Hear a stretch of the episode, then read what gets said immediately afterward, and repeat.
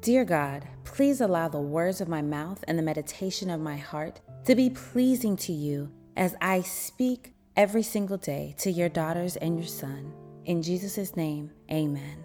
This podcast is devoted to you, for you to get a few moments each day as a reminder of how much God loves you, how faithful He is to you, how much grace and mercy He has abounded upon you.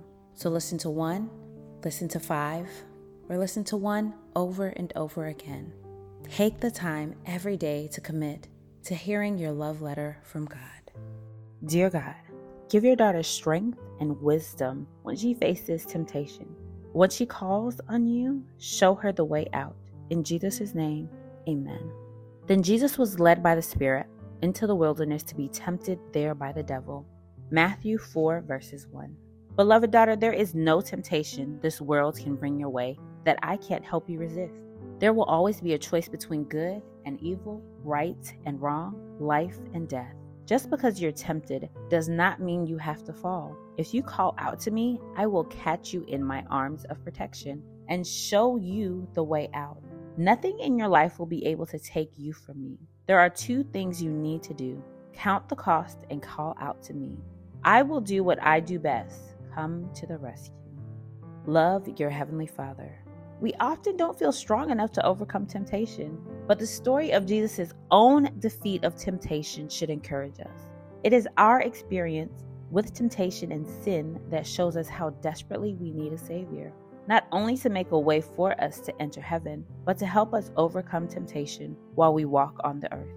Remember, God is faithful. He will not allow the temptation to be more than you can stand, and He will show you a way out.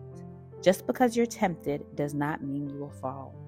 Temptation happens to us every single day, every single hour, and maybe every single minute of the day. And this temptation can be huge, like an addiction that we are struggling to overcome, or this temptation can be small, like the donut that we shouldn't eat because of our health condition. But God knows that you will be tempted. He sent His Son to walk on earth and move through temptations. So he fully understands that we will be tempted. But at those times of temptation, we have to lean on God. And it may be really, really hard if you're dealing with something that you've dealt with for years, for decades. If you're trying to break that addiction that you have to whatever it is, and you're tempted, because it's right there in your face and you could just take that drink, turn on that show, the image, the thing that you don't need to be looking at. Just play one slot machine. It's right there in front of you and you can just do it and nobody will know. It'll be okay. But God knows. He's watching you and He wants you to fully submit to Him and say, I am weak, I have sinned, but Lord, I fully give my life to you. I want you to help me overcome this temptation. Lord, I am leaning on you today. My strength, my will, my desire, it is all shot. I keep telling myself I can't do this, and I know I can't do it alone. So, Lord, help me today.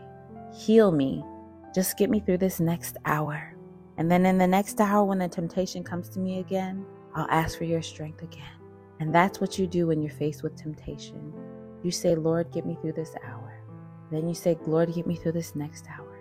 And then He'll strengthen you and you'll say, Lord, get me through this day. Okay, Lord, get me through this next day. And then you'll be able to get to a week, to a month, and to a year. But always lean on God when you are faced with temptation.